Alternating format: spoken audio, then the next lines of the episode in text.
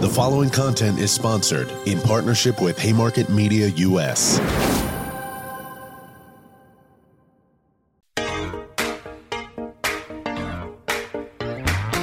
Hi, everyone. This is Gideon Fidelzeid, editorial director of Custom at PR Week.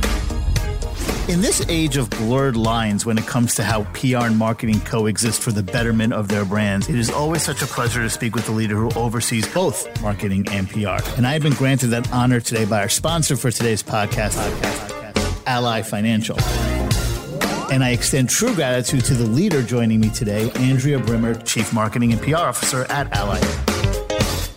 Andrea, thank you so much for joining me today. Thanks, Gideon. I appreciate you guys having me on very much. Oh, it's my pleasure. Andrea is um, calling in. I guess you could call it calling in for a podcast from from the fine state of Michigan. Obviously, Andrea has an incredible background in both marketing and PR, which gives her an incredible perspective that I think all of us will benefit from today. And the truth is, I really want to have some fun with this podcast. Not that all the other ones aren't fun, but what I decided to do was, as I did my research for this, there were a lot of words that I came across that are like, you know what? Andrea's perspectives on marketing and PR really are captured by these words. So we're going to play a little bit of a word association game. All of you out there might be used to Gideon and his long, r- rambling questions. I won't do that to you today, and I won't do that to Andrea. It's going to be word association. So Andrea, I'm going to say a word, and then you have to. You have to talk for a couple of minutes about you know what that word means to you, to ally your marketing and PR plans. And the first one is well, it kind of gets into the theme of this whole thing. The word is integration. Andrea, go.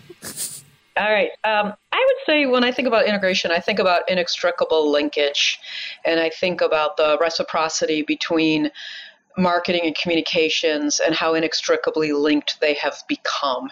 And I really feel like you almost can't have one without the other anymore. And um, I, I, hope that many, many companies are either um, in a in an org structure where they are together or are moving towards that type of org structure because um, the consumer really thinks about earned media and paid media in similar fashions right now. And, and we're trying to break through the clutter. We're trying to reach distracted consumers. Um, pr can be as creative as some as a TV spot. PR can be as creative as a really interesting event activation, and many times our creative ideas are PR led or emanate out of the out of the comms team. So um, when I hear integration, I, I think about that um, inextricable linkage between the two that really kind of add up to the totality of the narrative of the Ally brand and just do different parts of the communications mix, but all with the same end goal in mind, which is to position us in the marketplace around the idea of being a relentless ally. Wow. Um, boy, you're really good at this word association thing. That's great. But sorry, I actually do have a follow up question before we get to the next word. Um, again, you obviously lead um, both marketing and PR as we've already established. Now, I very much appreciate the um, respect the two have for one another at Ally and they're working together but they are still separate teams in some ways. And, you know, marketing has its thing and PR has its thing. And working together does not mean there still might not be some strife going on every once in a while. Now, you lead both sides. So, how do you manage the situation when there really is some conflict between marketing and PR as to who should lead on something or whether one thinks an idea is good and the other one doesn't? How do you manage that as the leader of both teams? I think it comes back to the idea that um, every idea is on behalf of mm. ally. It's not an idea that one person owns or another person owns, myself included. And, you know, I'm fortunate. Honestly, Gideon, when I hire, I pick for cultural fit mm. first and technical skill set and smarts second. We have a phenomenal PR leader in Jackie Hartzell, who um, came to us a little over a year ago from from Lowe's, and the chemistry that she has with her marketing peers is incredible. Jackie's very, very creative. And many of the big ideas that we launched last year came out of out of PR and actually came as ideas out of our PR agency tier 1 and became you know a big platform that we utilized for marketing and comms and so um, it's really all about making sure everybody realizes that everything we do is in service of the Ally brand, and you know that kind of smooths out any of the conflict. Thank you so much for that. And I do have to say, um, on behalf of PR Week and the PR industry, I am glad to see that PR led on some of those great ideas. So I know it's all teamwork, but it's always good to hear that. And by the way, Andrea has quite a sports background, actually. Um, went to the University of Michigan. Sorry, it's Michigan State University, not University of Michigan State. No one says that. And the Spartans, of course, in East Lansing. And I just learned that today, or I was reminded that today. She played soccer for four years. And actually, um, we're not going to get into too much today, but um, it was really interesting how I know that your sports background certainly did – help you along the way and still does in your leadership. And this whole teamwork concept clearly comes through in what you just said. The next word I have is one I'm really excited because I think it kind of speaks to the brand that Ally is and perhaps as well to some of you know what you're really really looking for in a in a Marcomms team. So the word is God, I feel like we're playing password or something. the word is the word is disruption. You know, uh, disruption to me is the the notion of moving one off center and interrupting um, and changing a, a kind of a linear line of thinking. And that is exactly what we did as a company. We call ourselves the og the original disruptor in the financial services category. Because if you think about it gideon we launched a digital bank one, in the midst of the worst financial crisis since the Great Depression, and two, in the same year that Apple launched the iPhone. And so we took this massive bet that everybody was going to bank in the palm of their hand. And we changed a category in an industry that has largely been unchanged since Alexander Hamilton invented it over a hundred years ago, right? and so, to me, when when that's the ethos that surrounds your brand and that's what you were born out of, then the marketing and the communications have to be equally disruptive. There is there's almost a consumer and an industry expectation that everything that we do is going to move your thinking change your linear thought, get you off center. And really, what we've tried to do is create emotion in a category that you should be really emotional about. Your money is like your most important asset in your life. You work really, really hard for it. And so to, disruption to me is is all about that idea of capturing people's attention, but not doing it just for the sake of disrupting, but disrupting with purpose. Oh, that's terrific. And, you know, the next word that I have is really closely connected to disruption, but um, I'm sure you'll probably have a slightly different take on this as well or something additional to add. And that word is bravery. To me, uh, bravery is leading from the front. This is a business where I think largely, um, one, I think a lot of leaders are, are tepid and they are nervous to take reasonable risks. And um, I just have never carried myself that way. And maybe that's the athlete in me, but, uh, you know, very competitive and um, always want our brand to win. And so, in order to do that, you have to be really brave and you have to force bravery amongst your team. Um, I can't tell you how many times, uh, particularly when I first started as, as CMO.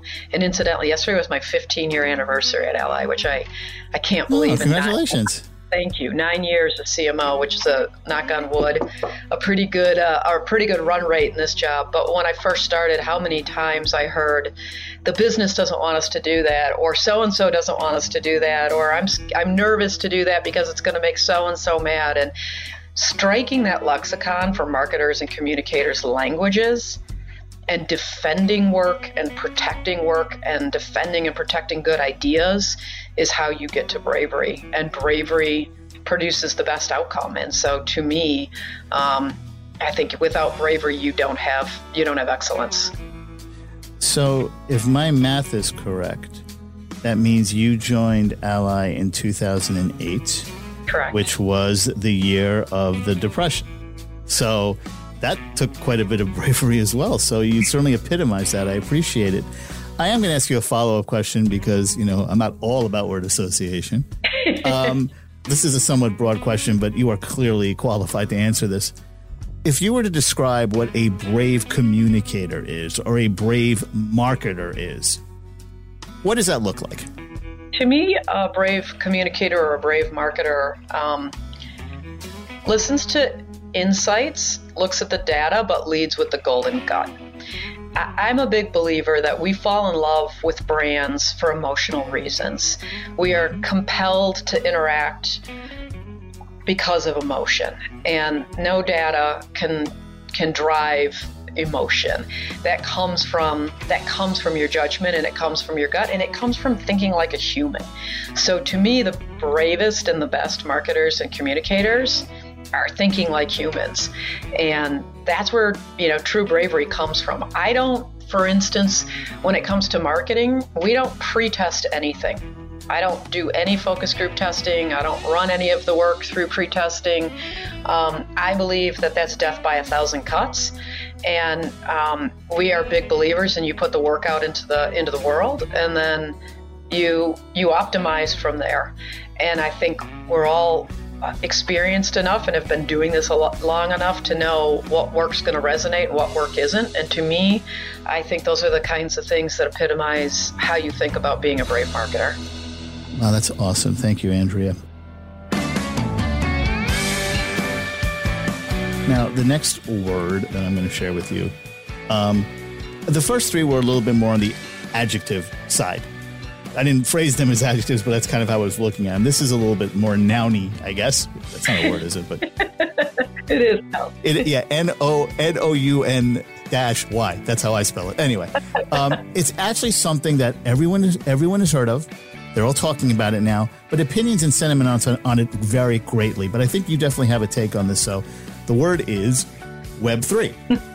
Look, I like to say that we were in in the metaverse before it was even called the metaverse. We've been utilizing gamification for the entire nine years, you know, kind of that I've been sitting in this chair.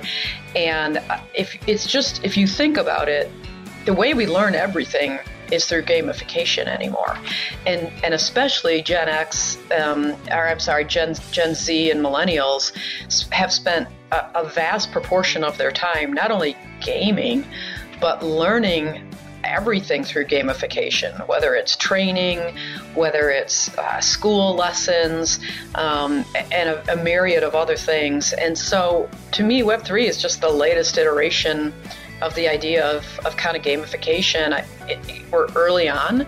We think more in Web 2.5 right now, um, and we're creating solutions for that that are specific to that. I think that there's a lot of skepticism around the metaverse, and there's mm-hmm. a lot of noise around how how big the engagement really is. But I would say there was probably a lot of skepticism around the internet um, and there was, this, and you see where we are today. And so, um, while we might be in Gen One, I feel like if you're not in there and you're not figuring it out, you're gonna be left behind. That's a very fair point. The last topic, and this is such a crucial topic, and frankly, I was really, really pleased to know that we were going to talk about this today. You know what? It doesn't really need a lead in. It's such an important topic. I just kind of want to get your perspectives on it. It's uh, DE and I. Yeah. Um, look, I think, uh, one, as marketers and communicators, we have to reflect the culture, and the culture of our country is diverse. And there, that's just the reality. And um, our teams have to be multicultural. We have to think from a multicultural perspective, but we also have to realize that there are nuances within audiences, and we have to create specifically for that um, cultural relevance to really address those nuances. And so, for me, first of all, as a woman, DE and I is really important. Um, as the mother of an LGBTQ plus son, um, it added another layer for me uh, relative to acceptance and inclusion. And um, as a brand that has a tagline called "Do It Right," and that serves all communities, and especially a product like financial services that for so many communities has been used as a deterrent um, as opposed to an accelerant. We've, we've always had a very keen focus on um, ensuring financial services for all. And from a marketing and a comms standpoint, uh, what I love about this company is we we talk we talk the talk, but we walk the walk. So whether it's our moguls in the making program, that's been a partnership with um, historically black colleges and universities for the last five years, or our 50-50 pledge that we made last year for parity between uh, men's and women's sports, where we committed that for every dollar we spend in men's sports media, we will match dollar for dollar in women's sports media, and advocated and invested in moving the National Women's Soccer League Championship game to prime time, which is the first time that a women's championship have ever been played in prime time. Um, that's that's impact, and that's what we need to sign up for as brands and, and communicators when it comes to DE&I. You know what? I'm going to throw. I'm going to throw you a curveball. You're an athlete. I know it's soccer. We're talking. I'm giving you a baseball analogy, but I, should, I think you can handle it. There's, you know, there's another word, and you really talked about it already. But uh, you, if anyone deserves to have the stage for this, it's you. And so the last word I'm going to give you is leadership. Leadership to me is um, is is showing, you know, I used the words earlier, leading from the front, but it is it is all about leading from the front. It is about showing your true self. It's about being a real human. It's about creating a vision and followership. And it, it's also about not asking your team to do anything that you wouldn't do yourself and being in the work with them, being in the moment with them, but also giving them their moments to shine. And um, I think leaders, uh, great leaders, do that, and they they understand how to motivate a team. They they understand how to provide a vision, but they also understand how to let their team shine. And when they need to let them have their moment. And I think the best leaders that I've ever worked for have always done that. And that's really, you know, the model that I've tried to emulate myself after as well. You know, Andrea, there is no doubt in my mind after these few minutes that we spent together that you know your team and your brand is very, very are are that's plural are very lucky to have you. And I really, really enjoyed this conversation. And I never done a word association before in a podcast, but um, I probably want to do it again, except it might become a little bit too uh, normalized. I don't want to do that. So we might keep that for ourselves. But I want to thank you so much for the time you spent today. I think our audience really can get a lot out of this conversation.